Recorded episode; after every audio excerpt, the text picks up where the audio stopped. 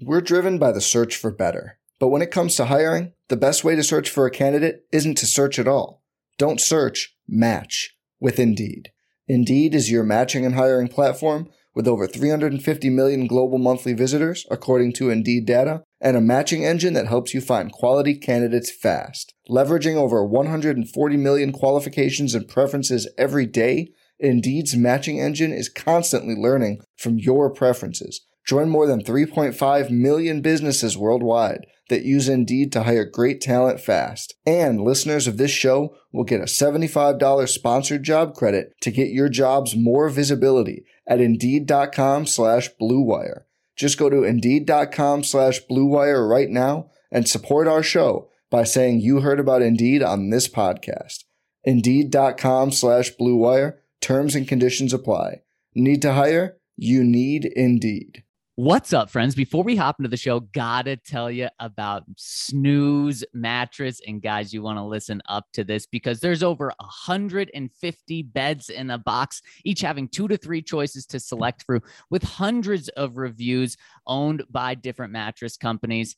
But here's the thing I'll make it easy. There's only one mattress that you even need to consider, and that is our friends over at Snooze Mattress. Their Snooze Flip mattress makes a hard choice easy by creating a bed that is four in one. And what I mean about this is one side is soft. If you flip it over, the other side is hard. Then they have this awesome uh, outside layer that one side is cool and then the other side is hot. So you can mix and match. You can have hard and soft or hard and cool, soft and warm, whatever you want, you can get that done. It's great for couples. It's great if you're in the bed or in the game for a new bed, and it is so comfortable. And guys, here's the kicker they have a 122 year warranty to back it up because the oldest person to ever live was 122 years old. They said if someone lives longer than that, well, they will make their uh, warranty that much longer because that's just how much they trust their mattress. And here's the thing if you use the code DNVR, you'll receive $250 off a mattress and $250 off a base adjustable. And of course, you got to check them out over at Snooze Mattress. All right, Mace, let's hop into the show. Number one for the one and only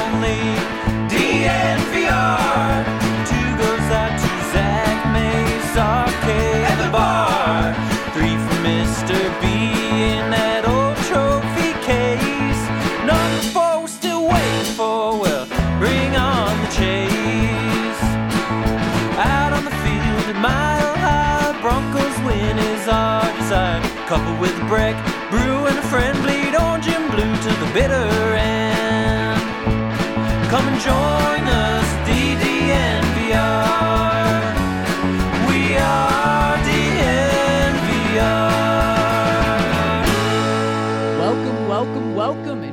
DNVR Broncos podcast. I'm your host, Zac Stevens, joined by my man, Andrew Mason. And before we hop into the show, got to tell you about our presenting sponsor, MSU Denver Online, because over at MSU Denver Online, they're the new urban online university with learning outcomes equivalent to face to face courses, which is unheard of at other universities. But over at MSU Denver, they deliver whether you're online or on person. They don't care. It's the exact same education, it's the exact same degree, which means you get to continue to live your life while getting that great education. So make sure to check them out over at MSU Denver Online. My boy, Mace, welcome back. How are you doing, my friend?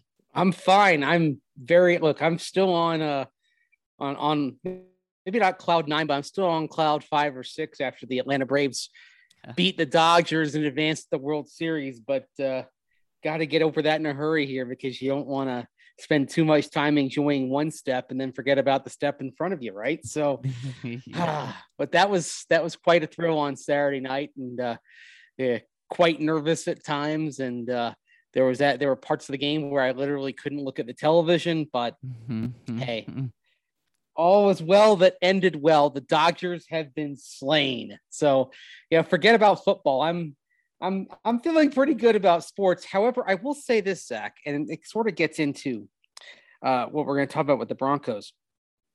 I'm having a little bit of an intellectual and existential crisis here because there was every reason back in July for the Braves to put up the white flag and sell and move on. And against maybe not all odds, but some decent odds, they decided to make a couple of trades, see what could happen down the stretch, even though they were lacking some key players. Somehow they became a really hot team, and here they are in the World Series. So in intellectually, I'm thinking sell, sell, sell with the Broncos, and yet my heart is filled with joy sports wise because the Braves didn't sell, sell, sell when they had the opportunity to. So I'm a little confused right now. That's a very good point, and congratulations to you, Mace. I'm sure you're so pumped for tomorrow night when things get kicked off. But it, I mean, it's a really good point. I remember that conversation, and heck, I remember your DraftKings pick of the week every single week is picking the Braves to strike out, and that's just the confidence that you had. I guess the lack of confidence you had in that team, and while that continued to hit, the Braves also continued to win. And Mace, we haven't got to check in with you mm-hmm. since the Broncos game, which I think left every Broncos fan on the opposite of cloud nine, whatever you call that, uh, in in the basement, I guess. Uh, that's how a lot of Broncos fans felt after that. I mean, what what what are your, some of your biggest takeaways from that game? And and then we will get into the are the Broncos in sell mode? Are the Broncos what mode are they in? I can say this: I've I don't think I've covered a game that was close on the scoreboard that should have been more of a route than that one was. Mm. And we've Abs- experienced a lot of those in Broncos country recently. Right. I mean, it's it was sort of interesting to kind of go and go on Pro Football Reference and do a little bit of a dive into the numbers of what that game ended up with and how they and, and how the results were. There have been 674 games where a team allowed 375 plus only ha- in terms of yardage had 225 yards or fewer and lost the turnover battle. And literally, of those 674 games, only a only a dozen were decided were closer, or in one case, one or in two cases, one uh, by the team that was on the negative side of those numbers. And for the Broncos, when they've had those numbers, Zac, until last Thursday, the least they lost by was 18 points. And usually they're losing by 28 to 30. They mm. got manhandled. They got dominated. It was evident on the film. It was evident in the numbers. Every which, literally every which way except the, the scoreboard. And they were dominated by a by a, a team that was basically, at least on offense, uh, in at least on parts of offense, I should say, because it did have OBJ and Jarvis Landry back had was basically a JV in a lot of places. So, what are you, you know, what are you thinking here? Um, how close are you? What should you be doing? Um, and and and when you look ahead, how does the outcome look? I mean, are you you're going to get Jerry Jeudy back? Yes, you're probably going to get Bradley Chubb back, but do those move the needle in any way? Does changing the quarterback move the needle in any way? I mean, this is a real, you know, this is a real fork in the mo- road moment here, I think. Yeah, it, it really is, Mace. And this week, the Broncos get to play a team that also just got pretty manhandled uh, in the Washington football team, the team without a name. They get to play them at home. So if there's ever going to be a get right game, and of course, Mace, we've we've talked about it, and unfortunately, the Broncos have been the other side of this joke. The the Broncos have been the get right game for the past four teams that they've played. Literally every team has needed to get right, and the Denver Broncos have helped them get right by handing the other team a win man, if there's ever a get right game outside of maybe the Detroit Lions, who are showing a lot of heart right now, this Washington football team. I mean, we talk about a backup quarterback. Uh, we talk about a defense that has a lot of talent, but is really not playing up to it. I mean, the the Broncos. A lot of people are saying they have a lot of talent and they're not playing up to it. You think that about the Broncos? That's on steroids for the Washington football team. And heck, Broncos have a chance to end their losing streak to get back to 500. Look at where the Kansas City Chiefs are. They're at the same record as the Broncos, just as everyone expected through seven weeks of the season. The Las Vegas Raiders are number one place in the AFC West. So a lot of things can happen. But Mace, an additional thing is not just did the Broncos didn't just get manhandled against the Browns, but of course that was their fourth straight loss, and it seems like things are are in a free fall. Do you do you think that's the case? It feels that way, and it's funny you mentioned Washington. They, they lost 24-10 but that was the one game I was able to kind of keep my eye on, uh, my eyes on on Sunday, and that wasn't a manhandling of Washington by the Green Bay Packers.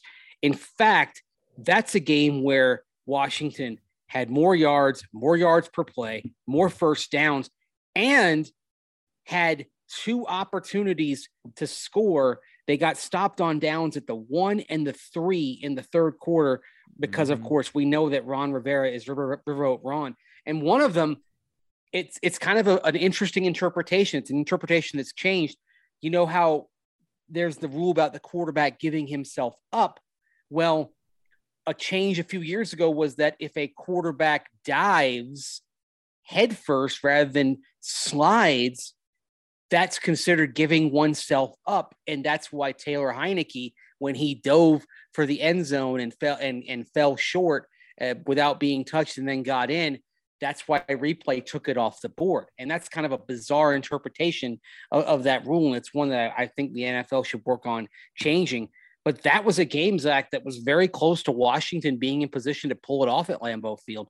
So I, I think that's a team that, even though their pass defense is an absolute mess right now, it and is. if if you're talking about a get right game for whoever's at quarterback, and probably Jerry Jeudy being back this week, there's a real opportunity for a get right game in the passing game just overall going up against Washington. But it's I'm not sure it's going to be a get right game for the defense the way Washington mm. looked on Sunday.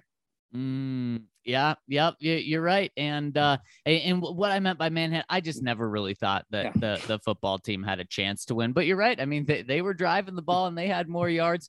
Uh, but when Aaron Rodgers wanted it, man, did he yeah. get it against that team? And certainly Teddy Bridgewater is no Aaron Rodgers, Mace. Uh, mm-hmm. but but like you said, that their pass defense is really bad. And unfortunately, I mean, the Broncos weren't able to do anything against Case Keenum.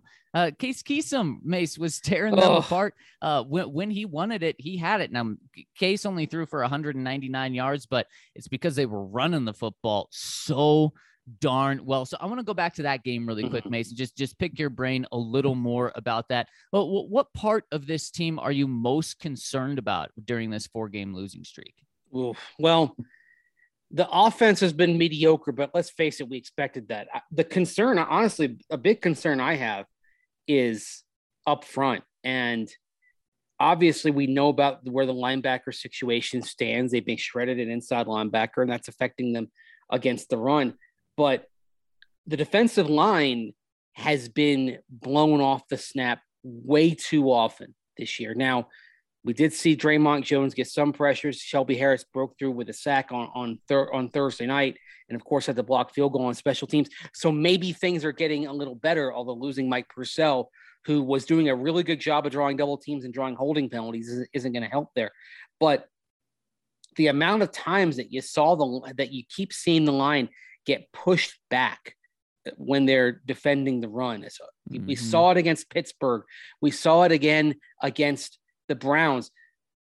Las Vegas didn't really test that because they wanted to really establish the pass before they established the run. And that philosophy seems to be working right now based on what they've done since Jon Gruden was uh, was let go, resigned, whatever, and and Greg Olson started calling the plays. But I'm really concerned about how this team is getting beat up front. And and, and if we want to just say in general, on both sides of the ball, they're losing right. at the line of scrimmage. Everything is starting there for this team.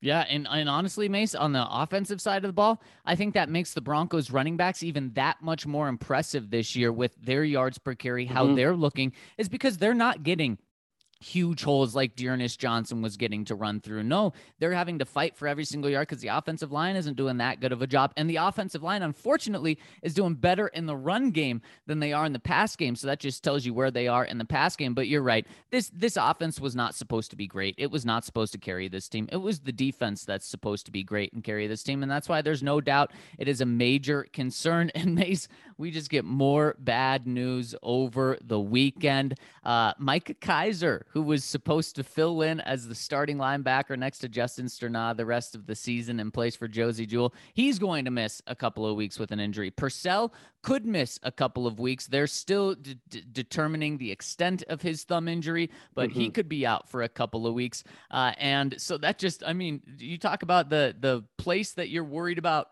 the most and that's that's most recently concerning that interior of the defense just gets weaker. So the broncos right now they're going to be st- and curtis robinson mace hmm. it, the guy who bet came in to back or to to take over micah kiser when he got hurt now he's injured. He might be out for some time. So you literally are on practice squad guys and you don't have any depth behind it. So then over the weekend, the Broncos did make a trade, but it wasn't to help that inside linebacker group. It was to help the outside linebacker group because that group has also been really injured. But it's just flipping seventh round picks for for Stephen Weatherly, uh, an outside linebacker from the Vikings. So a lot of people joking that the Broncos are becoming the Minnesota Broncos here out in Denver. The the Denver yeah. Vikings, might you say? Not a big move there as this team just continues to get hurt with injuries on the defensive side. And like you said, the one good news Jerry Jeudy will play this week.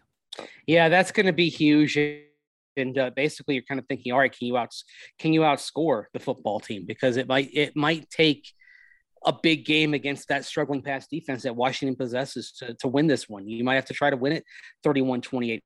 Uh, kind of uh, in the midst of all this, thinking about the about the inside linebacker position, Kiser going on IR you got Baron Browning coming back from a concussion, presumably. Mm-hmm. And I'm not saying he's a cure all here, but if you don't have a massive turnaround here, you are thinking in terms of, okay, we have to start finding out about guys. I think obviously, if you don't have a massive turnaround here in the next couple of weeks, job number one is start finding out about Drew Lock again and see if he has somehow learned things that can help him and maybe make him a viable starting quarterback again from his time on the bench. But on the defensive side, you've got Alexander Johnson and Josey Jewell out for the season. You're expecting to get Bradley Chubb back at some point. When Baron Browning gets gets back from the concussion, put him in an inside linebacker and stick him there for the rest of the year. And you just to. Yeah. And not only because you need somebody, you start finding out whether he can do what you drafted him to do. Right. Absolutely. And also, he's a guy that needs to learn the position, Mace. So don't mm-hmm. have him bounce around. Don't mess around without it outside. Like keep him at inside linebacker. And on top of that, if anyone is going to have the physique and stature to come in and replace Alexander Johnson and be a very physical presence in the run game, it's him. Could could Browning do any worse than what we saw Thursday night?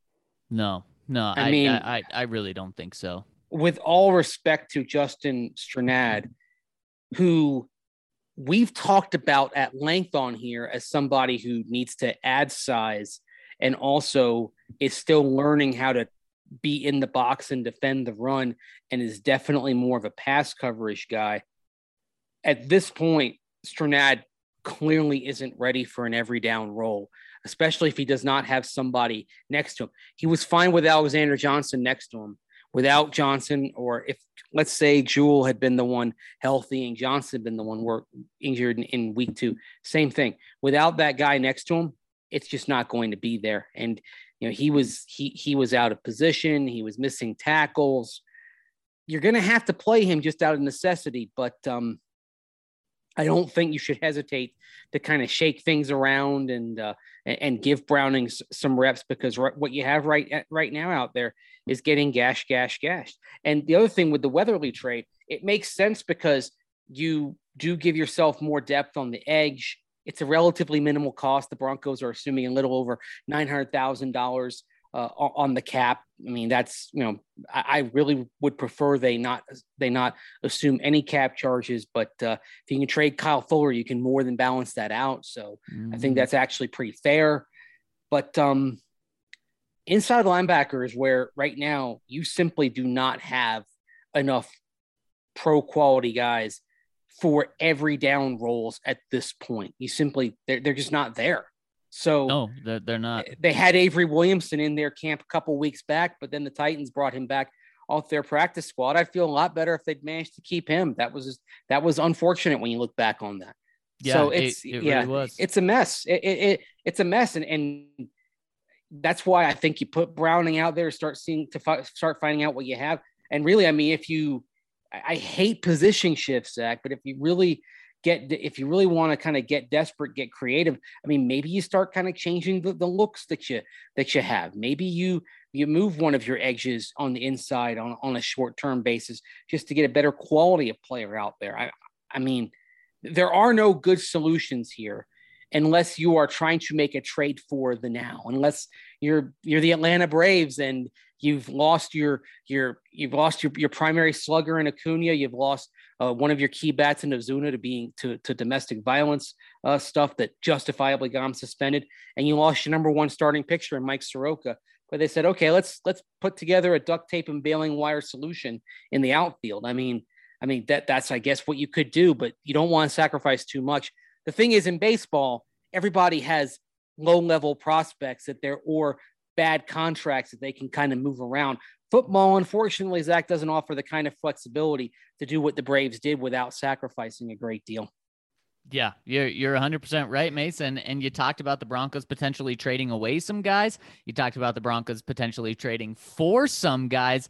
That's going to be a huge topic of conversation for us this week, week Mace, which we're going to dive into both of those because the trade deadline is one week from tomorrow at 2 p.m. The Broncos have to either be buyers, sellers, or stand still. And the Broncos haven't been shy to make a couple of trades at the deadline in the past couple of years. But of course, now we know the Broncos are under different uh, management with George Paton leading the cause. But man, George is also not afraid to make deals, as we just saw this week, uh, bringing in an outside linebacker. So, Mace, that's something we're going to dive into, and I can't wait to because I think I think you made a great point that maybe hold off on sell, sell sell, sell, mm-hmm. or at least not necessarily hold off on that, but maybe there's some other perspectives to have of this. But Mace, if you're looking to buy, buy, buy, you got to check out our friends over at Chevalier A Mortgage. Michael and Virginia Chevalier are not only members of this DNVR community and diehard Broncos fans, they're also Rams fans. Go Rams!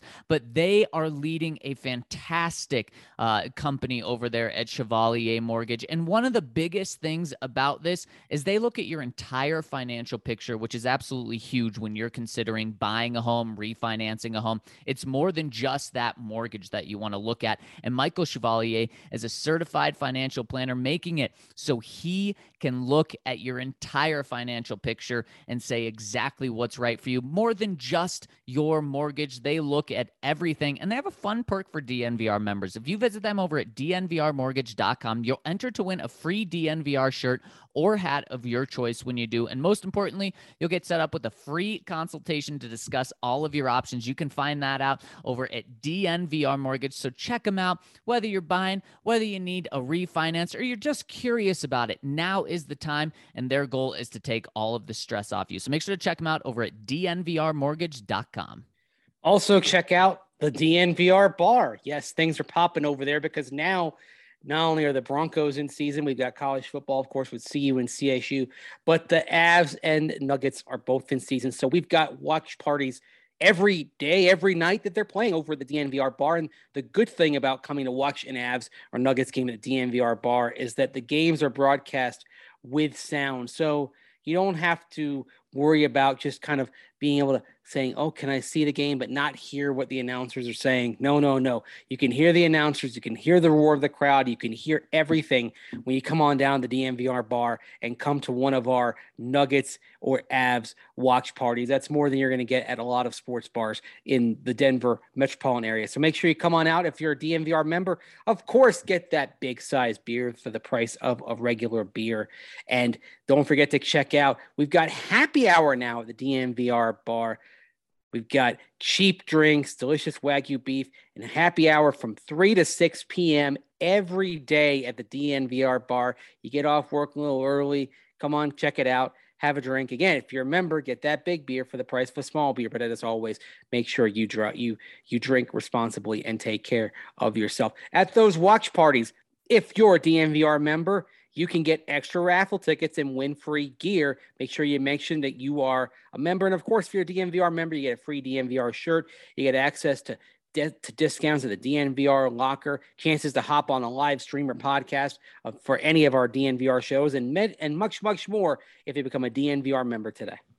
And Mace, you mentioned those member beers. You got to check out the Breckenridge beers. And we pretty much have the full arsenal on tap. But if you really want to get the full arsenal, make sure to go check out the farmhouse down in Littleton. And when you're there, Use the code DNVR and you'll save $5 on your pickup orders. Call 303 803 1380. And guys, the farmhouse is such a cool place. It's literally like you're on uh, a brewery farm. It, it, it's so cool. They set up so many games, they have a lot of concerts going on. So you want to check out everything they've got going on at the farmhouse. And of course, if you want to order their delicious food, which it is delicious, call 303 803 1380 from 12 to 8 for pickup and use that code DNVR to save $5 off your orders. And of course, whether you if you, if you can't make it here uh, out to Colorado or make it to the farmhouse, find Breckenridge Brewery. You can go on their website to their Breck Brew locator to find out exactly where they've got all of their beers and exactly what beers you can find at certain liquor stores. And of course, I recommend the Strawberry Sky. The Av- we're entering Avalanche beer season right now, kind of an amber, kind of more time for the the darker beers. Vanilla Porter Junior with the Nuggets starting up. We're gonna get some cold weather sometime here, but you can still stick with Strawberry Sky because Mesa is another beautiful day in Colorado. So make sure to check out all the good beers over with our friends at Breckenridge Brewery. All right, Mace, we're going to do something a little different today because the people want to be heard. We have so many questions. We're going to do two segments of questions here today, kind of get caught up because we definitely want to hear from you. So, Mace, let's hop into the comment section right now. And the first one is coming in from Broncology. He says, I can honestly say I've never felt this way after a game. I'm a lot more patient than most, and my comments over the years reflect that. I can't stand who this team is. I can't stand the embarrassment. It's embarrassing this team calls themselves professionals. It's time for Paton to start leading from the front front and fire this sorry excuse for a coaching staff. I don't know what else to say. For the first time in 34 years, I'm embarrassed to be a Bronco fan. Wow, I'm, you weren't embarrassed to be a Bronco fan when uh, they illicitly videotaped a practice in London and basically cheated. I mean, to me, that like this is bad, but I'm I'm embarrassed by different things than that with my team. Like like like with the like with the Braves, I was embarrassed when they got when they got caught paying off uh, people down in, in in Latin America to steer prospects to the Braves, and that resulted in a bunch of people justifiably getting fired. That's what I consider embarrassing. And well, and, and he, here's why where he may come in, in that is he may say that was a one person problem. That was a Josh McDaniels problem. And what happened? Was it the next week is when Joe Ellis came in and fired him? What wasn't it that soon after that? It was uh it, it was uh, 9 days after it was yep, revealed. Yep. Yes. Yeah, exactly. So so I think uh, that was ice. He he may be thinking that was isolated to a one person problem. And Mace, this is something that I talked about on the post game pod. Is now if the season continues to go this way, this is something where people are going to start questioning George Paton uh, for just his him sitting on the sideline watching this happen. Whether it's right or wrong, you know, he did make some moves this offseason. This is part of his team. This certainly isn't his entire team, but just a warning to George that you, your grace period is going to run out very quickly if you care about that. Yeah, and a new owner could cut into that grace period as well. I mean, that's true look, Paton should be secure given the length of his contract, but the possibility of some multi-billionaire money bags owner coming in and saying, "I've got my own GM that I want. Uh, I'll I'll bring that person in. Maybe not immediately, maybe, but maybe Paton is on the hot seat literally in his second year on the job. If you have somebody who's willing, who has the financial muscle to make a quick change. I mean, I don't I guess what I'm saying is, I think it's smart that George Paton has a six year contract, smart on his part, because ownership brings everything into question. New ownership could change everything, could, could change everything, could be a clean sweep. And the other thing with, with the ownership issue is that it makes George Paton's job harder if he wants to change the coaching staff in the offseason. Yeah. Because as we've talked about, if you are one of the primo coaching candidates, why would you come to a team if you had multiple options? Why would you come to a team where you don't know who the owner is going to be in five months? Uh, that's and that's that's looming over this. It's like it's it's the cloud that won't clear. And I, I know Woody Paige wrote about over the weekend that kind of the timing is just a mess here because you may be in a situation where you need to make big changes on the football side, but are you going to be able to make changes with the the quality of people that you would prefer to have? Because let, us just toss out a name there, Doug Pederson. Why would Doug Pederson come to Denver when there are probably going to be other jobs waiting for him that are more stable from the top down? Yeah, I mean, without it, every job is going to be more stable because you literally don't know who the owner is going to be, except you know there's going to be an owner change. That's the only thing you know is is change is coming, but you have no idea what that's going to look like. And so, may say it's a very scary point that maybe the Broncos make a change and they have to make more changes in the coming years because of just all the uncertainty, or maybe, and I know Broncos fans don't want to hear this, and it's the first time I've thought of it maybe George Paton just holds steady for another year with this until there's an owner mm. in place. Oh my goodness, that is uh that that is a big uh, conversation, which something we'll be following. Next one. Uh, well, Elroy. first, real quick though, Zac, before before we move on, I think there's also the possibility, and maybe this is more realistic, that instead of holding fast with the current staff as is, that it's a promotion from within. And it's like, okay, well, here, here's the year for you, Mike Munchak, something mm. like that. And that's actually the that if this thing goes sideways, that's the sort of possibility that I wouldn't close my eyes to if Paton finds that the candidate pool for head coaches is lacking. At the same time, one thing in his favor is there are only 32 of these jobs. And like even the Houston Texans job was attractive to David Culley, a coaching lifer who hadn't had a head coaching shot and finally got his. Is it a great shot? No, it's not, but it's still one of 32. And so that's where maybe a, a name that could kind of come into play. Uh, somebody who worked with the Vikings back in the in the 2000s and 2010s was their head coach and is Buffalo's defensive coordinator. And that's Leslie Frazier. And Frazier hasn't gotten a sniff since he was with the Vikings. And maybe that's the sort of thing you're looking at. But uh, again, I know that's probably not what fans want. No, it certainly isn't. And May sticking with this current regime, even if it's moving on from Vic and hiring from within, that is certainly not going to excite fans, especially if this season keeps going that way. But I mean, it, it's a very good point. It's something that they may have to consider. Next one coming in from Elroy Jetson. Hi, guys. It's your boy Elroy. When Vic was hired, I had hope. That is gone. When Drew was brought in, I had a little hope, but was worried since my Kentucky Wildcats smashed him. That is gone. When Pat Shurmur was brought in at the end of the first year that Vic was here, uh, it I knew we were in trouble. I'd commented in the past. I do not understand why. Now I'm mad. Pat Bowlen has to be turning in his grave. I hate losing sleep losing. I hate long sleeve shirts, but I refuse to leave my arm exposed because of my Bronco tattoo. Ouch. I am ride or die Bronco, but we are all out embarrassing. Paton needs to become the Axeman and start chopping heads. At this point, I'm okay if we forfeit the rest of the season and spend it talking to coaching candidates. Rant over and Mace. These are the exact type of mm-hmm. comments and that that a lot of Broncos country feels that just show that man. I don't think a, uh, if the Broncos just make a minor change, whether it's in season after season, that's going to satisfy a lot of fans. And not that George Paton needs to be doing it to satisfy fans, but uh, small changes won't won't be accepted. Yeah, and yet there's a possibility that might be all that he has the po- that he has the potential to do with the ownership mm. situation. Because it's tough it's tough. It's just bad timing. It's just, yep. all these things are coming together. And then on top of everything else, you almost certainly don't have your quarterback for 2022 on the roster right now. How about that? Yep. Yep. Yep. Uh, you don't, you may, you may uh, not have your head coach, quarterback, owner. And uh, like we talked about, there's a chance your GM either. Yeah. What a, what a bleep show. Kirk Smith, 44 this team sucks was let's see that was like six or like eight U's. I think that was enough. I think two weeks, it. yeah, two weeks ago after the Steelers game, I commented on here quote. when this defense get needs to get a stop, do you ever think they will? No, unquote. We all felt that same way Thursday night. That being said, this is an era of offensive football.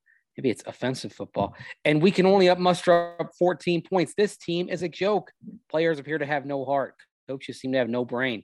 The GM appears to have no courage to make changes. And unfortunately, this isn't like the Wizard of Oz because this sad sack of a team doesn't have these things all along. They just don't know it. I really think they play heartless. The coaches are idiots, and the GM showed he didn't have the courage in May and took a cornerback instead of having some balls and picking one of the two QBs left on the board. Mm, yep. And uh, people are already on to next year. And Mace, you just you hope the quarter the quarterback class this coming year is good because right now it's a little shaky and it pretty much always looks a little shaky in October and then by April you know people are feeling good about five guys. You hope that's the case again this year. Yeah you hope that's you, ho- you hope that's the case. I mean you know for example we're we're, we're talking about uh we're, we're talking about college football we're talking about college quarterbacks and you know a name that's starting to come up more and more is kenny pickett out of pitt and he's having a marvelous season. As uh, Eric Edholm reported, he has eight and a quarter inch hands. So we're going to get back into the hand size discussion oh because gosh. Kenny Pickett has like everything else right now going for him.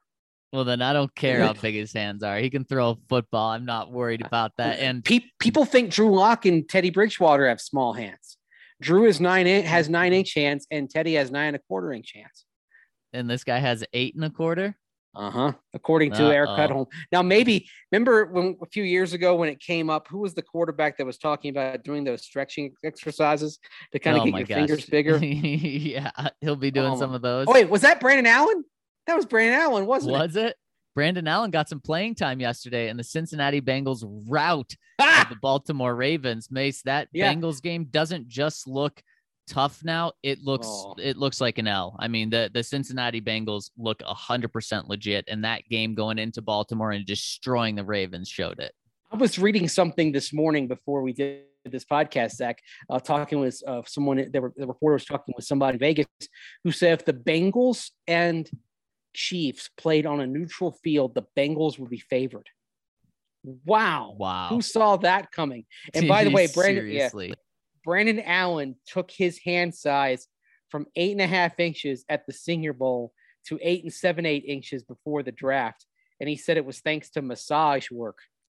Oh my god. I don't need people pulling their fingers out of their sockets in order to get bigger hands. Just if you can hold the foot, unless your hands if your hands are my size, we may have an issue. If not, I think you're fine. Uh, you know what? They could have drafted Russell Wilson back in 2012 instead of Brock Osweiler and spared themselves this because he has 10 and a quarter inch hands. how about that? You don't have to worry about that with Russ.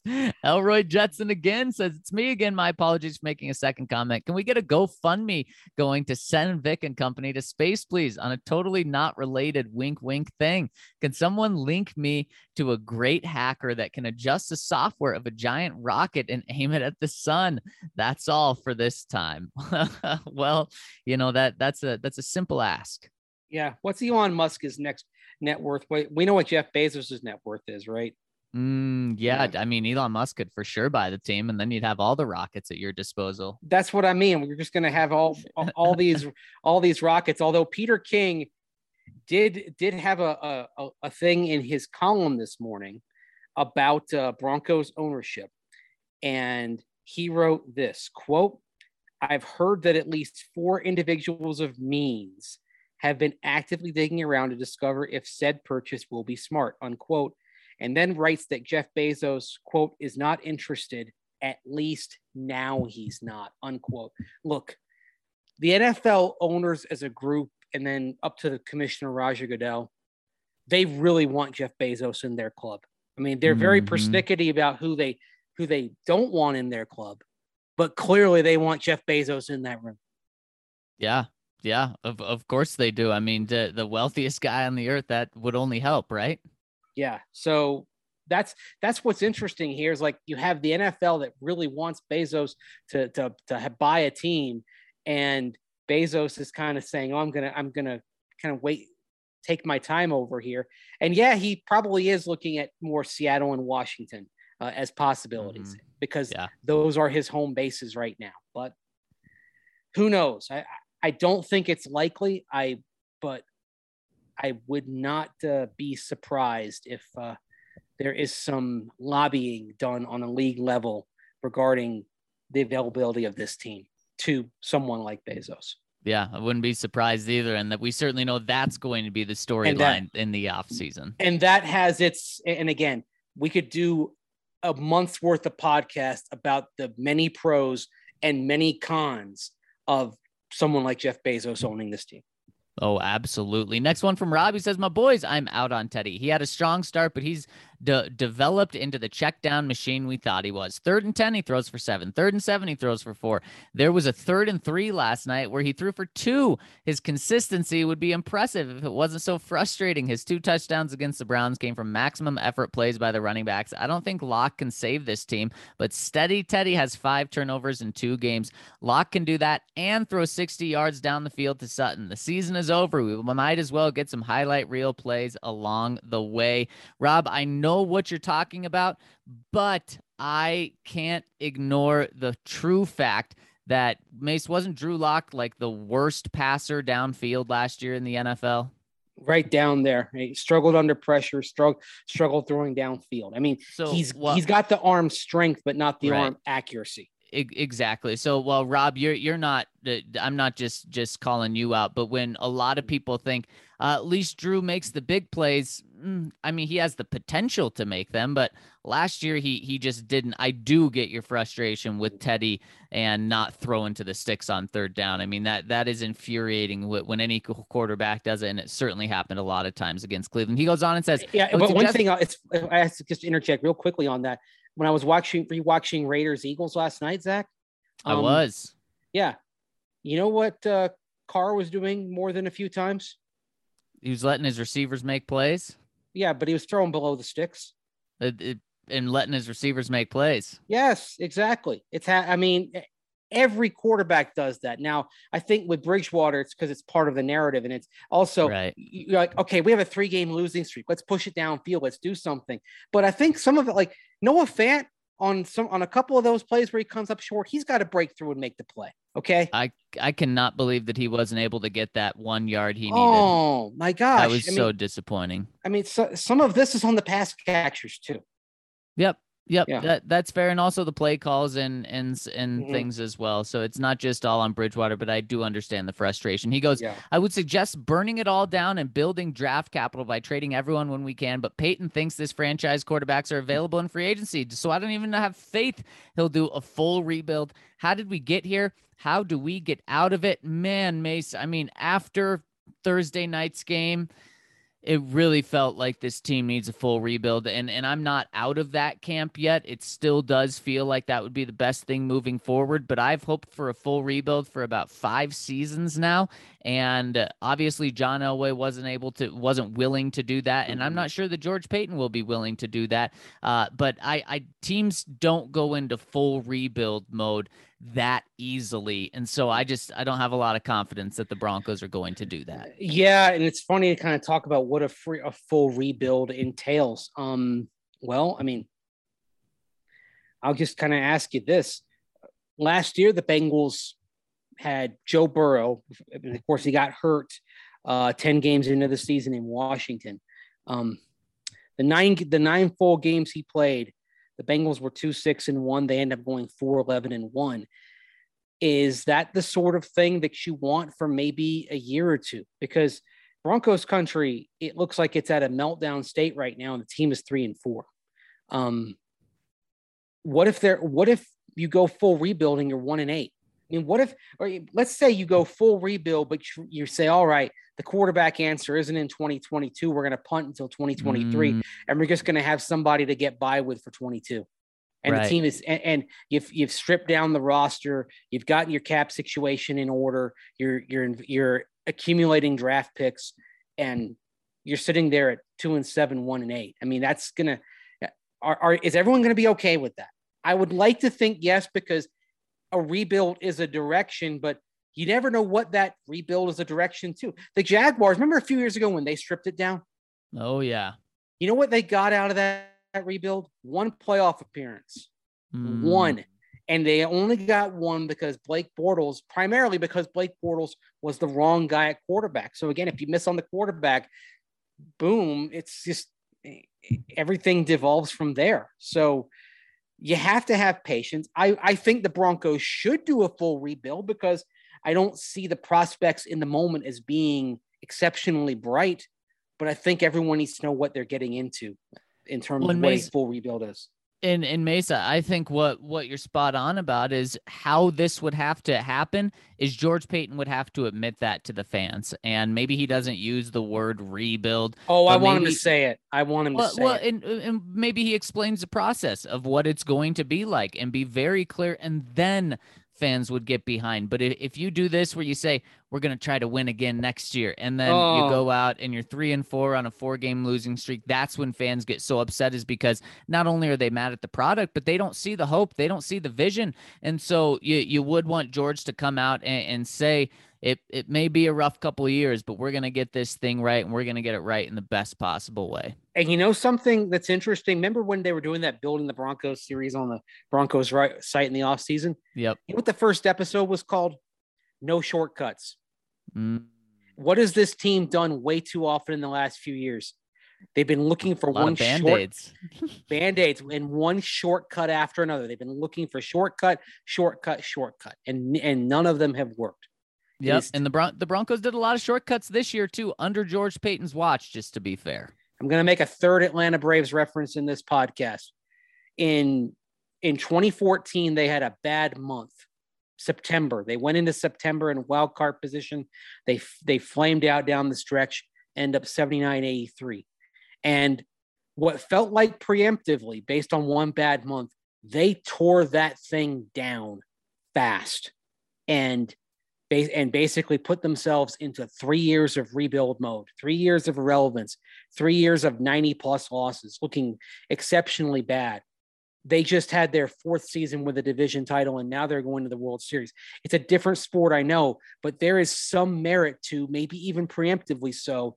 If you don't see your ceiling as being that high, tearing it, tearing down, and trading the assets while they still have value, mm. and then mm. and then doing that slow build back up. And I mean, you can look at uh, you can look at what they did. You can. I was looking back at like a scorecard from tw- from a 2017 game I went to and a 2018 game, and looking at the lineups. I'm like, okay, well, here's where that this piece came in, and that piece came in, and that piece came in, and so on. And you start doing it brick by brick by brick.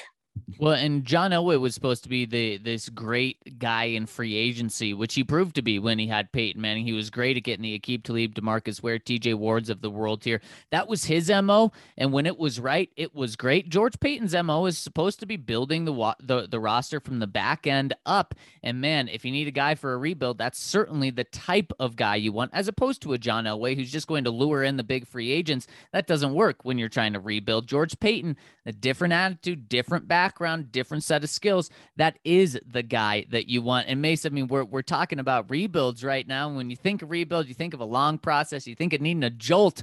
If you need a jolt to your day, make sure to check out our friends over at Strava Craft Coffee because not only will you get delicious coffee with that caffeine punch, but you'll get the CBD infusement that it comes with. And CBD helps with aches, pains, headaches, migraines, anything that's going on with your body. A lot of people say it helps relieve. And on top of that, some people even say it gets rid of the coffee jitters. So you can have as much coffee as you want or get your day started off with a cup of Joe without feeling the coffee jitters, which is ideal. And also another two in one punch that Strava's got for you. If you use the code DNVR25 when you order your first purchase, you'll get 25% off that order, which you will want to do. Get that discounted to 75%. And then if you subscribe to Strava Craft Coffee after that, it's free to do. You'll get 20% off your orders every single order for the rest of your life. So make sure to go to stravacoffee.com to try out all the delicious CBD infused coffees. I love how many different flavors they have. They have a toasted marshmallow one, which is just fantastic. And of course, if you use the code DNVR25, you'll get 25% off. So check them out over at stravacoffee.com. Also, let's talk about Hassell Cattle Company because you want something to eat when you're having that that coffee, right? You the coffee is going to wash it down. You come on down the DNVR bar, you can get, some of that Strava cold brew on tap and get that Wagyu beef burger with beef from Hassell Cattle Company. But you know what? You can also get it at home and get it on a discount. Hassell is hooking you up with 10% off your entire purchase. That's the DNVR code, uh, pardon me, ugh, that's the code DNVR10 at checkout to save 10% anytime. Get some of that delicious beef from Hassell Cattle Company. Hassell Cattle Company is the absolute best source for farm to table Wagyu beef. Hassell is a fourth generation cattle farm out of Texas and ships all over the USA straight to your door. And they call their beef the blue collar Wagyu. Why? Because the best damn Wagyu every man or woman can afford. Hassell Cattle Company offers Wagyu smoked sausage, New York strip, beef bacon, Franks with no fillers, and two jerky flavors, original and sweet and spicy. Their hamburger won Food Network's Northeast Burger Jam. Not only do we love their beef, and we love their beef so much you can get at the DNVR bar with that Hassell Cattle Company Wagyu beef burger, but the country loves their beef. They take their registered bulls and breed them with Angus cows, which gives you that very high prime product grown with zero antibiotics and hormones. So head on over to HassellCattleCompany.com. It's H A S S E L L CattleCompany.com. Use that code DNVR10 for 10% off your order and get that order over $200 and get free shipping. That's DNVR10 for 10% off at Hassell Cattle Company. DraftKings is handing out $200 in free bets. Here's all you have to do you bet $5 on any NFL team to win their next game. And if you're a new customer and they win, you'll get $200 in free bets that you can use on any game after that. So, guys, maybe you want to get in on this Monday night game. Saints four point favorites going into Seattle to play the Geno Smith led Seahawks. If you place $5 on one of those teams and that team wins, then you'll have $200 in free bets to spend on this Thursday night's game, which is going to be an awesome game with the Cardinals playing host to the Green Bay Packers, or this weekend where you can get in on college football, pro football. And that is such a great way to build up your account is hitting on these free bets. And then you, you, you deposit a certain amount of money, and now you have $200 in free bets to use. So make sure to check out our friends over at DraftKings Sportsbook. You got to get in on the same game parlays. I hit on one last night, taking a little Colts plus the over. That hit for me. Maybe you want to do the same thing, get in the same game parlay. They've also have so they, they I feel like it's every every day they're offering uh, your money back on the same game parlay if it doesn't hit. So you have to download the top rated DraftKings Sportsbook app now and use promo code DNVR to bet five dollars to get two hundred dollars in free bets if you win. Make sure to check them out because they're an official sports betting partner of the NFL and they're the official sports betting app book app of DNVR. VR as well. So must be 21 or older, Colorado only. New customers only. Restrictions apply. See DraftKings.com slash sportsbook for details. Gambling problem? Call 1-800-522-4700. All right, Mace, let's continue with these comments and get to as many as we can. See Fillmore72 says, gentlemen, greetings from the UK. Game time here was at 1.20 a.m. I tuned tuned in early and set the alarm for 5.45 to watch the game as live before work this morning. I have been better to have stayed asleep, dreaming of a time when the Broncos could compete against the capable, well coached teams, but that's all it is right now a dream. I consider myself an optimistic fan and don't like to clamor for anyone to lose their job, but changes are in order, starting with Pat Shurmur. And Mace, as we know uh, over this weekend, no changes to be made with the coaching staff. Were you surprised about that? No, I, I mm. think, I, and the more and more I think about this, Mace, the more I think that it's going to have to get really bad for Vic to make a move. And there's a chance that Vic just ends up being too loyal and, and won't make any moves, and that'll end up hurting him. Yeah, and uh, and maybe maybe something happens at the at the bye week if things don't get turned around. Of course, there was that about, about 15 minutes on Friday night where there was that Mike Klis fake that fake Mike Klis account that fooled Woody Paige and got everyone all of Twitter. But uh, it's funny, like when when Woody put that out there, I had seen the fake tweet. Uh, yeah. For some reason, I saw that like about 10 minutes before, and I'm thinking, oh, Woody, I think you fell for it. And mm, he did. Mm, oh, yes. come on. did. I, you, I felt bad, but at... you got to watch out for those fake accounts we've all fallen for them at times, but we've all learned the lesson. Look for look at the Twitter handle, read it quite carefully. Zac, on Saturday, something that I, I saw gain traction. There is a fake account for Chris Tomasson, the longtime Viking beat writer for the uh, St. Paul Pioneer Press, who used to cover the Nuggets back in the day. Um, and the fake account like has has a different number of M's and S's than his actual surname. And that fake account, it got like 280 likes because he said because the fake account said that the Vikings wanted Drew Lock and the Stephen Weatherly deal, and the Broncos said no. And I and I saw people kind of mm-hmm. responding. I'm like, oh my gosh, people, stop falling for this crap. Seriously, I don't think our our uh, our commenters fall for that. So no. let's let's let's hear from David Florent. He says, "Let's say Fangio is fired after the season. What would that look like with the ownership situation? I remember seeing that the ownership uh, should be settled one way or another this offseason, but would they wait until they had an owner to hire a coach? I feel like it would be weird to hire a coach in January and they get a new owner in let's say March, and then have a situation where the owner did not choose the new head coach. What are your thoughts? And David, you'll love our conversation." Conversation that we had earlier in the pod because we we touched on this exactly. And you're right in terms of the timeline.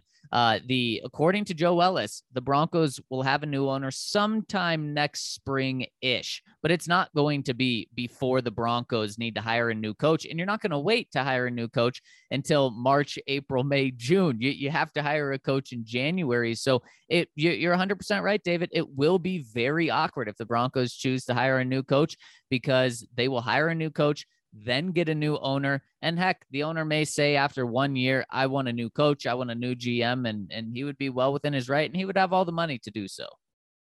Yeah, and even if you wanted the Edgar Kaiser timeline of 40 years ago, you'd have to have the sale complete by March. And the only way you're having a sale complete complete by March is if the team goes on the blocks pretty much today, right? That right. that's that's the only way that's happening. Of course, the story with that is when Edgar Kaiser completed his purchase of the Broncos, he had Fred Gehrke as GM and Red Miller as head coach. And as I've been told, he met with both of them, didn't like what he heard, and had his people in mind. His people in mind were Grady Alderman, who'd been working for the Minnesota Vikings, and then Dan Reeves, who was on Tom Landry's staff. And so in early March, Gehrke and Miller were fired. Alderman and Red Miller, or, or, Dan Reeves, pardon me, came in. Alderman was quickly forgotten. Reeves ended up in the Ring of Fame. But that sort of thing, that's exceptionally rare. I mean, you look for like late for late in the offseason coaching changes. You think back to when Jimmy Johnson and Jerry Jones butted heads and parted ways. That was like late March, early April when they brought in Barry Switzer. I mean, this sort of thing just generally isn't done. So we'll see. You know, we'll we'll see. I I expect that what'll happen, Zac, is if they do make a coaching change early in the off season, then a new owner comes in, but then that that coach is potentially on a really short leash, and maybe the GM is as well. And oh, by the way, if that happens, that leads to more trying to win now, right? Instead of yep. trying to just strip down, rebuild, and focus on the future. So, yep, it, you you might get caught in that pattern again.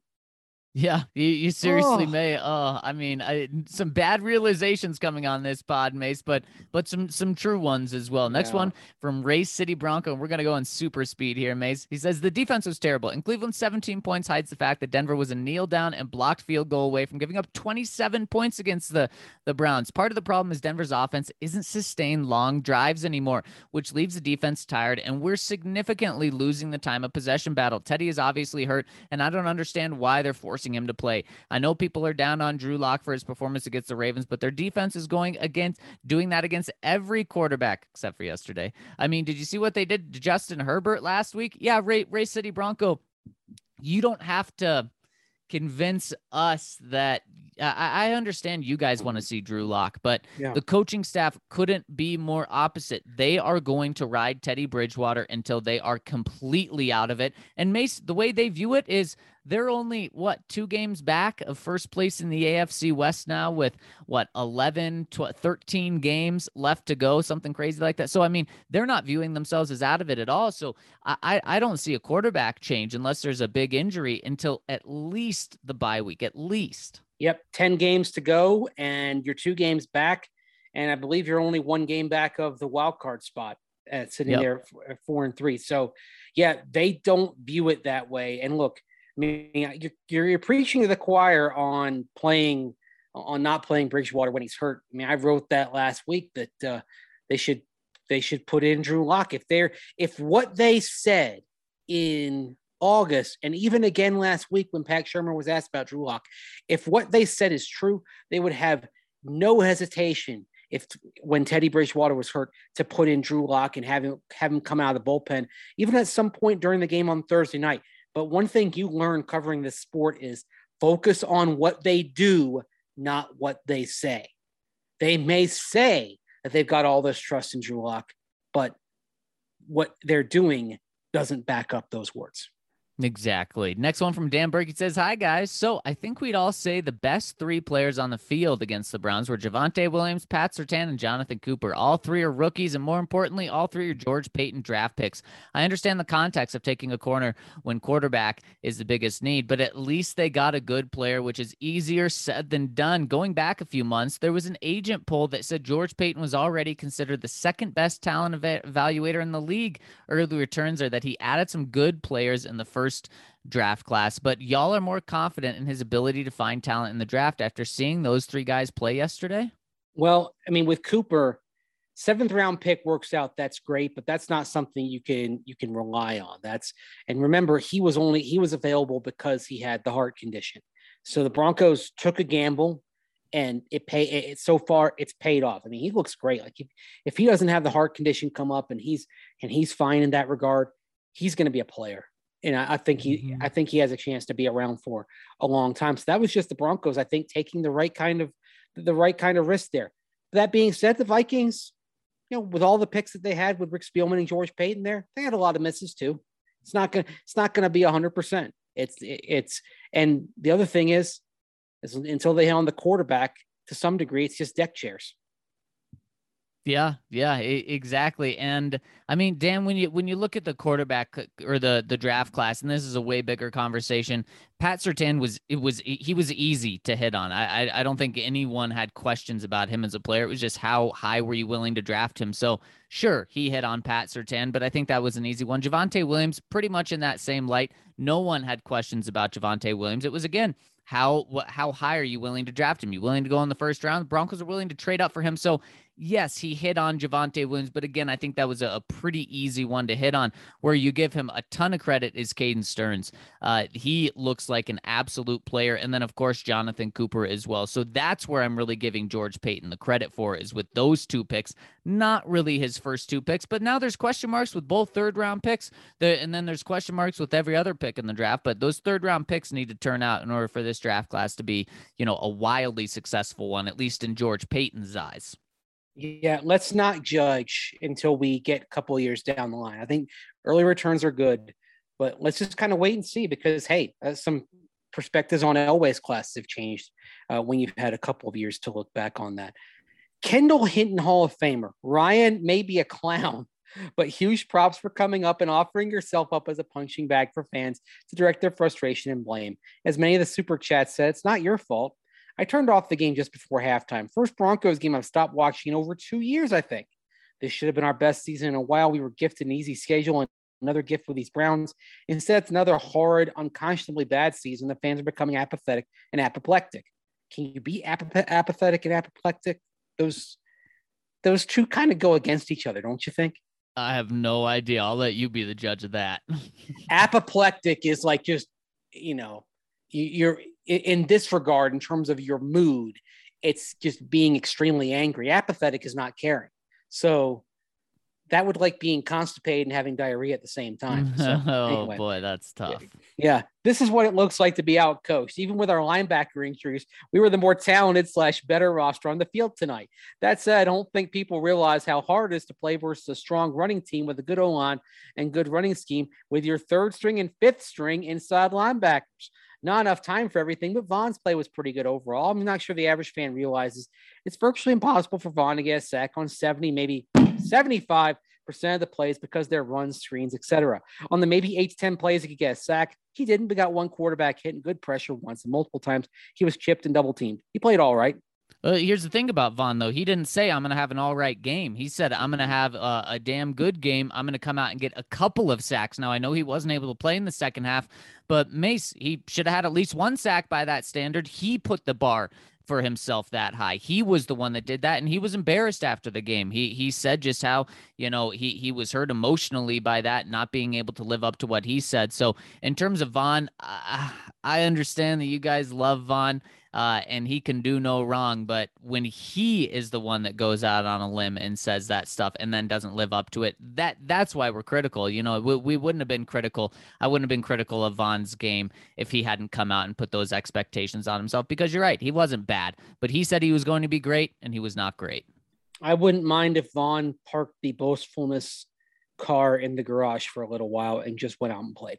I asked Vic Fangio what he thought of Von's comments after the game and on, on Friday, and he said that's not the way that I would do things. And so I think oh I no, think Von's I, go- I'm agreeing with Uncle Vic. yes, yes, you are, Mason. And I have to imagine that that Uh. message, maybe not directly from Vic, but uh, the backlash and humiliation that that Von admitted to having is going to make it so that uh, that stays in the garage, as you would say. Yep. Do not say. Exactly. Broncolic 711 says, Hey guys, wow, the last two performances by the Broncos have been disgusting to watch. I used to be a defender of the Fangio hire, thinking he was the best candidate we interviewed for the job. However, I am done giving him the benefit of the doubt.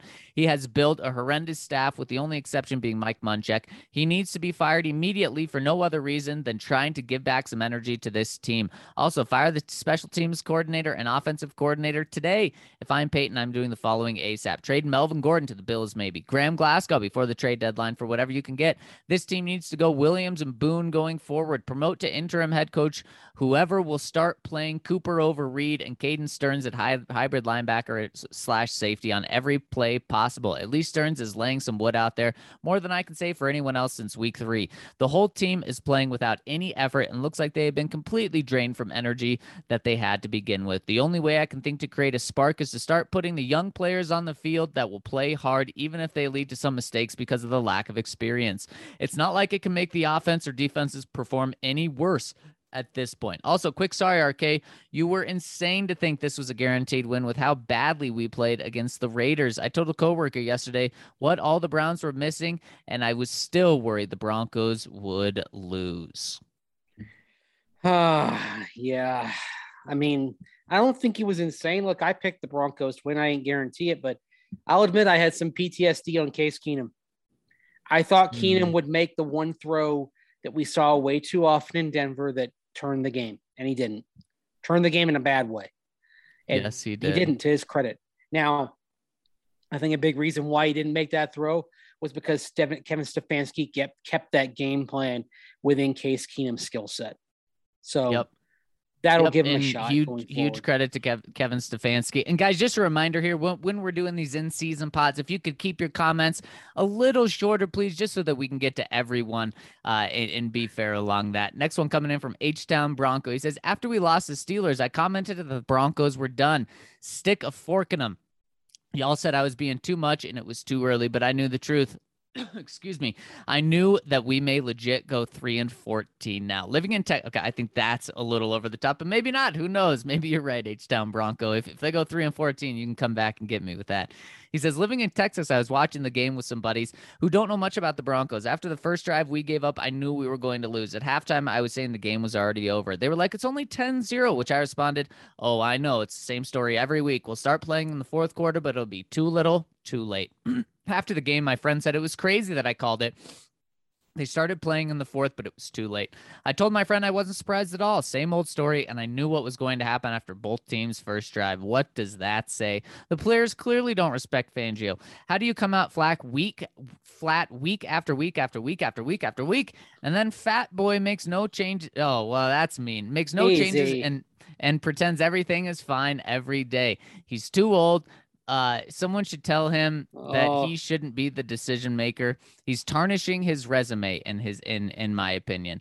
I think the players may just be trying to get him fired. At least that's what I'm telling myself. Funny thing is I'm going to the Dallas game in 2 weeks. Thankfully it's a weekend trip and going with some buddies because I could care less about the game at this point. Sincerely, si- sincerely an embarrassed Broncos fan. Where can I get to find a brown paper bag for the game to wear? Jeez, and Oh. I mean that is just uh you know a lot of emotions coming out and Mace we we're we're only going to get more and more of those feelings if the Broncos continue to lose.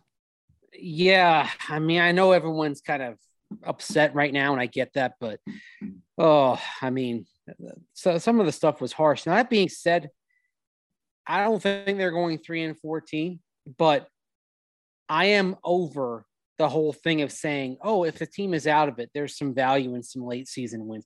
No, if you can't be a playoff team, far as I'm concerned, lose them all. Lose, lose. Just, just lose and help your draft position.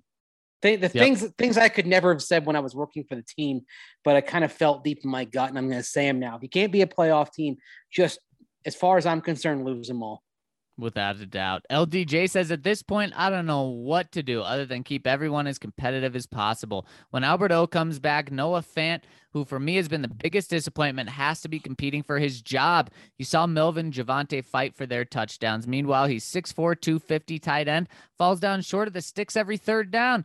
Ryan, you're right. He's soft, and I don't understand. It's frustrating watching Noah this season. Seriously. Yeah. I mean, just not I, I want to see him fight through tacklers more. That's yep. why earlier in the podcast I said, you know, yeah, you wish Teddy Bridgewater would throw down field more, but every quarterback does checkdowns from time to time. Teddy probably does it more than most do. That that is a fact.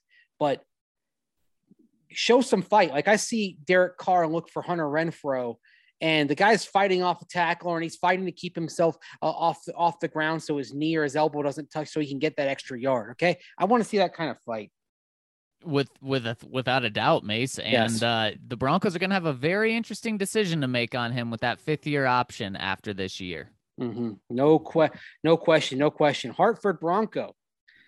Hey gang, longtime member, first time commenting, listening to the, listen to the pod every day, and truly appreciate what you all do. You make being a Bronco fan in Connecticut much easier. That said, the apathy is setting in. I seem not be able to get angry about these losses anymore. They are expected at this point. I've tried to give Vic the benefit of the doubt, but it's time for him to go. This team has become an embarrassment. Hope Paton does the right thing, but as Zach pointed out last night, seems to be taking the sit back and watch approach. Will I keep watching? Probably. We'll keep listening without a doubt. Hartford Bronco. We love you riding with us and we love you listening. Hopefully, you might feel if you might feel apathetic about the team, but not feel apathetic about us. Exactly. And we really appreciate that all of you guys still comment and still listen. It means the world to us. So love you, Hartford Bronco. And oh, by the way, chiming in says, Wow, what a devastating three weeks. Luckily, I feel like Paton has made a lot of good draft picks. We knew he wasn't going to shape up the coaching staff this year and take a year to observe things. I'm so ready to see him put his mark on this team after this year. What are your predictions for the starting quarterback head coach combo for the 2022 season? You, you want optimism? Yeah, of course. All right, I'll be optimistic. Nathaniel Hackett and Aaron Rodgers. Okay, I love it. I love it. Um, man, I'll be optimistic too. Doug Pederson and uh, uh give give me a good. Uh, who's your realistic quarterback to be available at pick seven, Mace? Uh, Malik Willis. Okay, there we go. That that that's the optimistic look right there. Broncos go veteran, experienced head coach and go with a first round quarterback. But hopefully they're not starting Malik Willis if they draft him because he needs some time. Mm, yeah, hopefully it's not too far on the back burner though. Yeah, that's true. That's true. Mile High Till I Die says, My boys feel sad to say, but I'm quitting on the season. I grew up watching the 08 Broncos start 4 and 1 and finish 8 and 8, and the 09 Broncos start 6 and 0 and finish 8 and 8. I can't believe I bought into 3 and 0 hype that 3 and 0 hype this year when this team is completely bogus. We have too much talent to make so many mistakes and have so little heart. Our coaching staff is way too experienced to be this inept. It's not just that we're losing, it's total lack of passion and energy. Teddy seems like a great guy, but he has no hype and he's not a leader. Catch me watching actually good football the rest of the season. I'll check back in on the Broncos in March when they draft and free agency rumors start up again. I say we hire Doug Pederson for head coach, pay Kellen Kellen Moore double his salary to come be our offensive coordinator and sell the farm to trade for whoever the best quarterback available is. Burn this house down. Will mile high till I die. Good news is the Broncos could be able to get Doug Pederson or Kellen Moore. Bad news is they won't be able to get both. Yeah, because if Moore leaves, it's to be somebody's head coach. Yeah, double the sal. And look, they're not going to double his salary to be OC. That's just not going to happen. I don't even know if they could. Uh, I think if he's under contract, they could they couldn't, that, right? That's what I'm saying. Yeah, Yeah. and uh, the Cowboys would be happy to keep him as their OC, but he'll be someone's head coach next year. He he probably will. Windy City Bronco. John Elway was a bad general manager. There, I said it. The only good things Elway accomplished as a GM were because of his reputation as a quarterback, not his skills as a manager. Gave him the credibility to land Manning. With Manning came good free agents who want to be part of a winning team. Does anybody here think Elway hires Kubiak if he hadn't played football with the guy? What we saw last night was the product of a decade of failure by Elway. I'm glad he is gone so I can get back to remembering the drive instead of the dumbfounded looks of the coaches Elway hires. And real quick, Zach, do you think it was interesting that when Vic said he talked with people on Friday, that one of them was Elway? Mm, no, because I think I think Elway has been in all of these big conversations, and one of the things, Mace, that we know is George Paton is keeping Elway very close to him and wants to follow his wishes, which may end up being a bad thing for Mm. George Paton if he continues to stand by Elway's guys when it's clear that he shouldn't. So that it, it's not a surprise to me, and it's maybe a concerning thing. Mace, there's a reason why the Broncos have a new general manager. It's because John Elway wasn't doing a good job these past five years. The- You, you need to put separation between yourself and that guy. Yeah, I know, I know, and I know people point out quite a bit how um how he was there with the binoculars, looking down, watching. Yep. Um, he's still the president of football operations, Mm-hmm. But uh, yeah, you do wonder just kind of how involved he still is.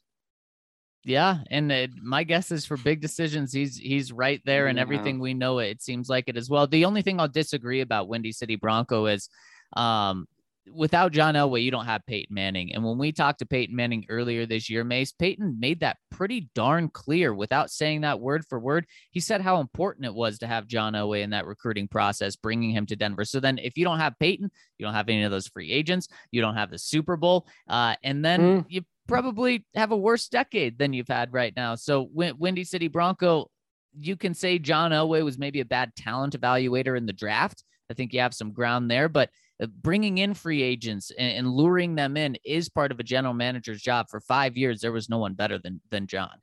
Exactly. So, I mean, he did he did his job, but I think the thing is he's going to be defined by his coaching quarterback hires after Peyton Manning's departure. And unfortunately, when he hasn't had that that magic pill of having uh, the great quarterback, it just had it just hasn't been there, and he's swung and missed every time he's tried to find it. And we talked earlier, the search for shortcuts, right? Hey, we Yeah. can shortcut our way back to contention. We can, uh, you know, heck, I mean, figuring in 2016 that uh, Mark Sanchez, Trevor Siemian, and Paxton Lynch would somehow be enough. Ugh, yikes! Not I mean, not good. Yeah, I mean, I'm sorry. That's I'll love I to mean, Trev though. Yeah, yeah, I'll love to Trev. I mean, he was the best one of them. Yeah, I mean that's literally Trevor was probably uh, Trevor probably was about the 45th best option league wide, but you know, Trevor was one Oh, of well. John's best draft picks. How about that? value wise, you can't argue that. Yeah, you, what You exactly. got out of the seventh round pick.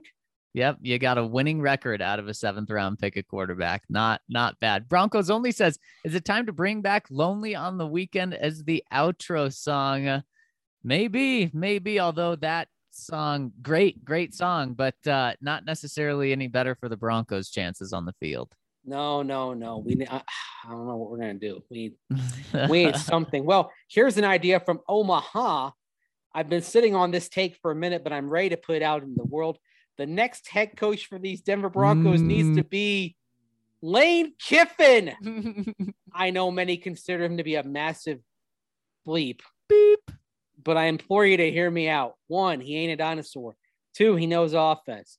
Three, he hates the Raiders. Four, for better or worse, He's got a ton of pride and doesn't just sit back and take garbage play like the current staff loves to do. And number five, and this is probably the most interesting one, the Broncos literally could be in the Matt Corral driver's seat, and those two seem to be pretty simpatico. I love this idea. I'm stumping for Lane Kiffin until it happens, which, given George Paton's makeup, likely never will, but I can freaking dream.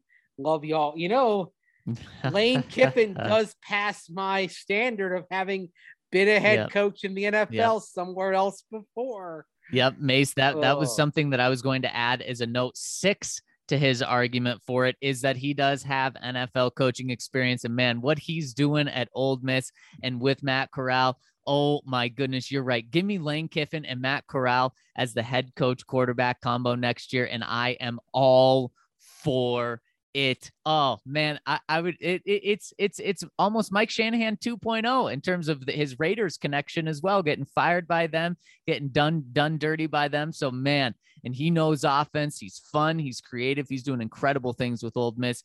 I am all for it, Omaha. Former graduate assistant at CSU as well.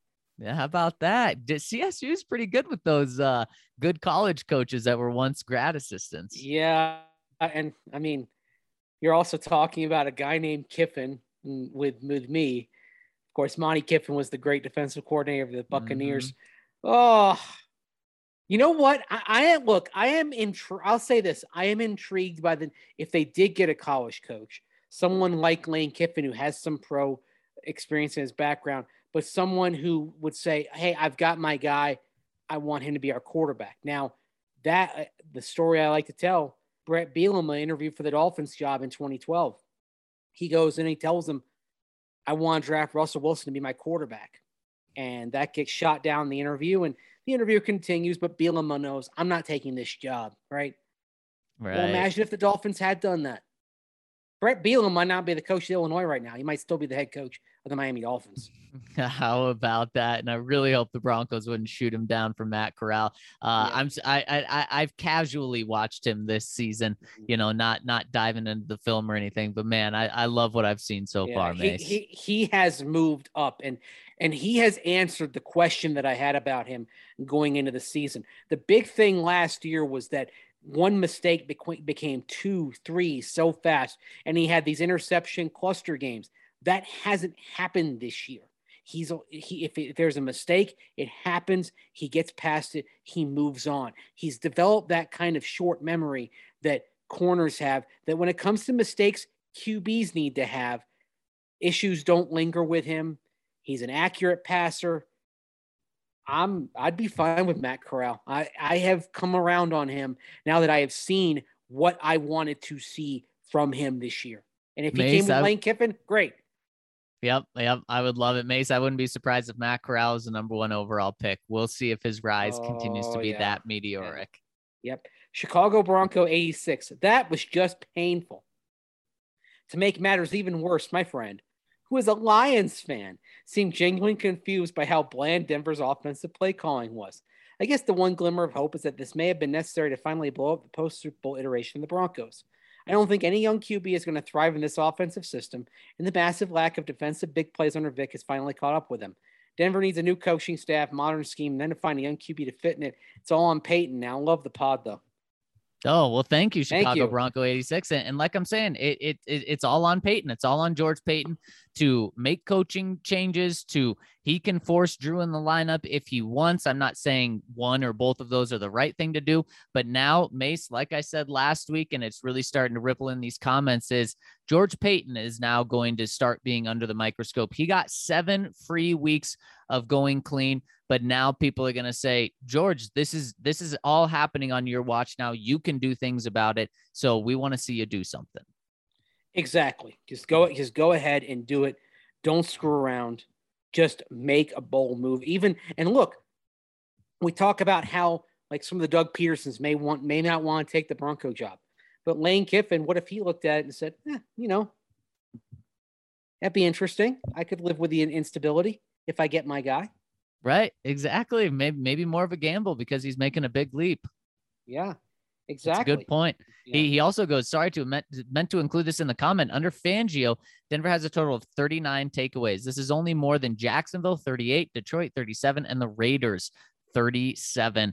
As of the end of this week, the Raiders now have now are tied with the Broncos and Jags because they played one less game. Detroit's the only team Denver is truly beating now. And Mace, I think we can all say, and just as this comment points out, the defense in so many areas has been very underwhelming uh, in these past couple of years. Not just because the Broncos have a defensive guru, mastermind, as a lot of people call Vic Fangio, uh, but also because of all the talent they've had, and they just have not been able to put together a dominant defense in, in really any department, specifically turnovers and sacks. Yeah, and I'm glad you mentioned turnovers, Zach, because the, the Broncos are doing badly in the last four weeks in a lot of defensive metrics. I pointed that out on Twitter on Friday, but a but they're worst of all in takeaways in the last four weeks. That they only have they only have the one one takeaway in the last four games. right now, the Broncos' oh. turnover margin is plus two, which is fine, but they're sitting there with only six takeaways, and only six teams have fewer takeaways than the Broncos. Oh, where that is where so are the take to to, to paraphrase uh, Jim Morrison in um in Ghost Song? Where he said, "Where's where are the feasts we were promised? Where are the takeaways we were promised?" They haven't happened. yeah, they have not happened. Man, that's such a bummer. Defwu says, been watching the Broncos religiously since I was 10. I'm 30 now, and I've never felt more apathetic about this franchise. I shudder to think about what we look like facing com- competent opponents. Right now, the Broncos are the worst team in the league. I was hoping they'd prove me wrong last night, but if you can't get motivated when the whole world is watching, when will you? Also, hate to say it, Ryan, but I have no idea why you're confident in this team against the Lions. They would walk all over the Broncos in their current state. Abandon hope, all ye who enter 3 and 14 until they prove otherwise. And Mace, I kid you not, midway through that comment, before we got to the part about the Lions, I thought the exact same thing that Def Wu said. I thought if we I don't know exactly where the Lions and Broncos are going to be when they play in December, but if that Detroit Lions game was this weekend, I may pick the Lions. And I don't want to be dramatic, but the Lions are playing with heart. And I mean, we saw it yesterday against the Rams. Now, of course, that was a, a little bigger of a game because Matthew Stafford playing his former team, uh, Jared Goff playing his former team. But the Lions, they they seem to, you know, they're not in every single game, but man, they are fighting tooth and nail for every single game. And if if the Broncos and Lions are where they are right now when they play in December, even with the game in Denver, man, I don't like that game. I admire what Dan Campbell did yesterday, even though they didn't win. I admire mm-hmm. just throw just throwing everything out there. Oh, fake punt, onside kick, let's do yep. it. Yeah. And I, I I think going forward, we're gonna see more of that kind of effort philosophy from Dan Campbell. Right. Hey, you know what? We are what we are, but we're gonna we are going to try everything. And clearly, you could even see in the blowouts, those guys still play hard. Right. Yeah, Motivation and also I not mean, a problem. Talent is. And and Mace, I I think those things all play into it. That even for an O for team, they're still having as much fun as you can while being in a losing mm-hmm. environment because their coach is is all about the energy. He's all about the effort, and and I think the players are really buying into that. So you're exactly right. the The coaching, the motivation isn't an issue. It's just the talent and the card or the the Lions are in a big rebuild. And when you trade your quarterback away for two first round picks, you're admitting you're in a rebuild. So I think the Lions fans can, you know, I'm sure they're not happy with the results, but they can get behind it. Yep, Vinci. Who did Shelby tell? Don't ask me that dumb question, quote unquote, end quote. You are known to ask me some dumb stuff, unquote. And what was their original question during the post game pressers? Is very hard to hear the actual question sometimes. I remember the actual. I, eh, the, I wasn't the there. What? I didn't actually didn't know any of this went down. I don't remember the actual question on top of my head. I know it was asked by Ryan O'Halloran of the Denver Post. Okay, and Shelby yes. just didn't like it. Yeah. Wow. Yeah, because they did not include that in transcripts, to say the least. Of course not. Of course they didn't. But yes. Wow. Yeah, that Shelby was, getting a little hot. That was a that was a little uh that was a little feisty there. I mean, yeah, wow. DJ Denver says no one will ever convince me that the only thing that kept John Elway, who spent his non Peyton Manning career desperately seeking himself and saw Josh Allen as a vital clone of himself via the arm, size, athletic ability, speed, grittiness, uh, where even early in both of their careers, they were their stats stunk, and both had a knack for making their best throws on a on the day on a crucial third and seven during a game-winning drive, or taking off around the end and gaining seven and a half yards before scooting out of bounds.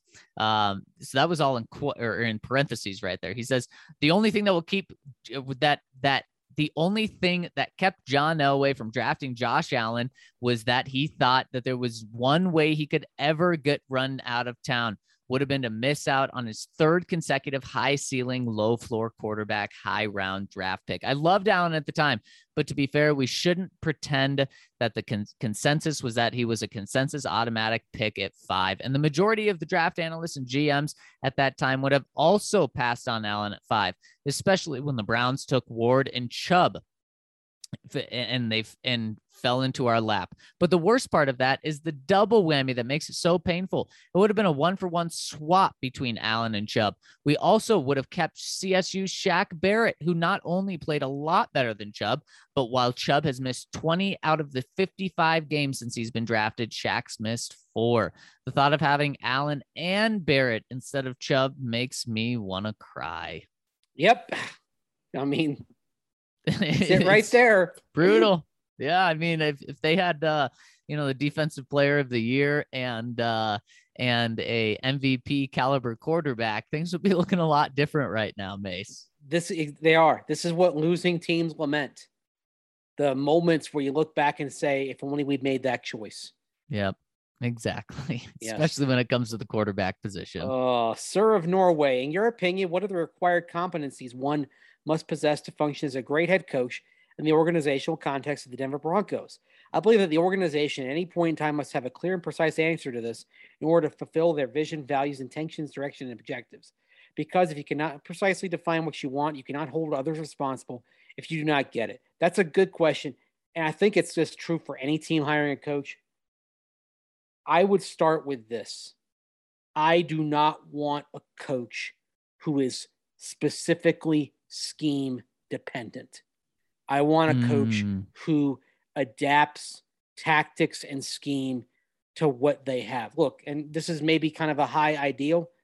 I'm looking for a Joe Gibbs who learned the Don Coryell offense, but then looked at a bunch of tight ends and lower and quarterbacks who weren't Dan Fouts in Washington and said, "I'm gonna, I'm gonna focus more on power running here."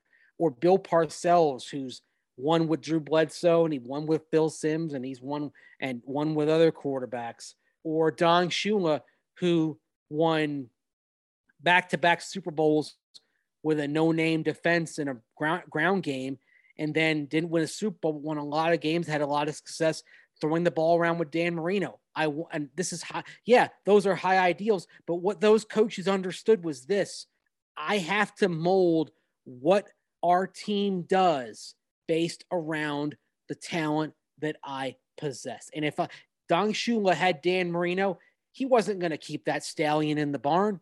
He was going to tell him to turn it loose. That's what I mm. want. Well, Mace, it's a great point, but it, it makes me ask the question. So, what about Kyle Shanahan? He he certainly is a guy that you know has his system. Is that mm-hmm. something that would concern you? A little bit, but remember, he and Mike molded their system in 2012 to get a great year out of RG three.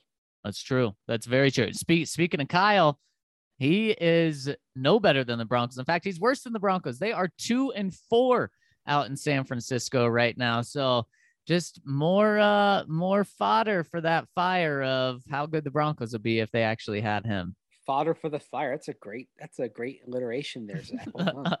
Thank you, Mace.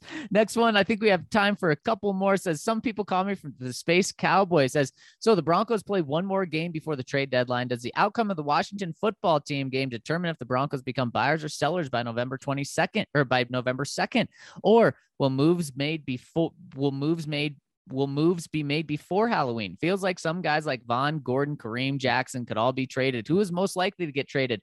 Cue the outrage of Von being potentially traded for a conditional sixth. Well, I think it's a great question and a question that we're definitely going to dive deep into this week. But the one I'll hit right now is Mesa. I don't see any moves happening before this game. Typically, uh, the the moves come in that Monday and Tuesday of the trade week. The one move I could see happening is Kyle Fuller. Mm, yeah, potentially, potentially. And, and Mace, we're going to dive yeah. into all of these names yeah. this week because it, it, it's a great conversation and one that needs to be had. It, it is. Orange and Blur. Hey, guys, feel free right now. As it's your job to cover this team while us fans can just back slowly away when things get bleak like they are right now. I'm very impressed with the way you're able to come up with entertaining content, even when this football team, the raw material of your podcast and writing leaves much to be desired. I just read an intriguing article from Nicki Jhabvala about Nathaniel Hackett, Packers offensive coordinator. He'd make a very interesting prospect as Broncos head coach In the article, Aaron Rodgers has a lot of praise from his leader and motivator, just what this team needs, and maybe Aaron will be enticed to work with him again in the Broncos uniform. What do you mm. think? That's why I said that was a dream scenario. Because I think if you got yeah. Nathaniel Hackett, then Aaron Rodgers would say, hmm, yeah, Pittsburgh sounds good. I like Mike Tomlin, but I like my guy Nathaniel. Mm, yeah, that would be that would be a big ploy in order to get Aaron Rodgers. And man, yeah, it really seems like Pittsburgh's heating up as a team to land Aaron Rodgers as well. Yeah, the thing with Rodgers is, does he want to go west? Yes, I think in his heart he kind of prefer that, but he Aaron Rodgers knows football history, maybe not to the degree of Peyton Manning, but he appreciates and understands it. He appreciates and understands what the Pittsburgh Steelers mean, and he also I think looks at the, at their coach. Mike, you know, Mike Tomlin maximizes what he has. He winks well. at their coach. Yes. Literally on There's the sidelines. it's like it's great respecting great. That's what that mm-hmm. is. It is. And then also Mace, unfortunately, you look at the the defense that the Pittsburgh Steelers have. The Broncos were supposed to have this type of vaunted, feared defense, and it, the Steelers uh, are so talented on the defensive side. They have pieces on the offensive side, uh, and clearly Ben Roethlisberger is not their quarterback of the future and is on an expiring contract. So I mean, it makes sense for them to be in the mix. And uh, ever since that wink from from Rodgers to Tomlin, it seems like they've really started to pick up some heat. Yep, exactly. And this last yeah, last one, oh, I'll, I'll let you get it. Okay, Ange Bronco, 85, who says, My boys. It's been quite a while since I've commented, but I listen religiously. I won't waste time with negative comments. I think it's all been covered. Yeah, you're right there. Just want to say thanks for always keeping us from jumping off the ledge and making us laugh consistently. Mace, congrats on your Braves. Thank you. At least one of us has a great team. Boy, you know what? In my world, Lightning back-to-back championships, Bucs winning a Super Bowl, Braves in the World Series. I mean, I I can't complain for a long time, can I? no, you cannot. Oh. Definitely not. You are spoiled spoiled, spoiled, rotten. I love it. we'll all be cheering for your Braves, Mace, and we will wrap up now. I know we had some comments rolling at the very end that we weren't able to get to. So if you just want to post those on tomorrow's, we really appreciate it. We really appreciate all of you for tuning in and all of you for leaving comments. Before we get out of here, I got to tell you about our presenting sponsor, MSU Denver, one more time, because time and time again, the one thing that will protect you against economic downturn is education, allowing you to adapt in into varying careers. And you can go build your toolbox over at MSU Denver. Make sure to check them out because they let you live your life while getting an education. And that is what you need right now. You don't have to stop your life to get an education. You can continue to live it and get a great education over at MSU Denver Online. So make sure to check them out. And Mace, that'll do it for us today. Thank you all so much for tuning in. Man, we're on the bounce back week right now. See if the Broncos can turn things around, get things back to four and four, or do they need to sell it all and blow it all up? We'll be breaking all of that down this week on the DNVR Broncos podcast. For Andrew Mason, I'm Zac Stevens. Have a terrific start to your week, and we'll talk to you tomorrow. Roll out the truck and took a country